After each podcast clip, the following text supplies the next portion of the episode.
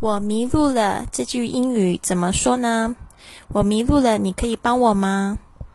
I'm lost. Can you help me? I'm lost. Can you help me? I'm lost. Can you help me? 这个 lost 就是这个指迷路的意思，L O S T lost。类似的说法还有，I seem to have lost my way. I seem to have lost my way. I seem to have lost my way. I seem to have lost my way. 我好像迷路了，或者是 Where are we? Where are we? Where are we? 我们在哪里呀？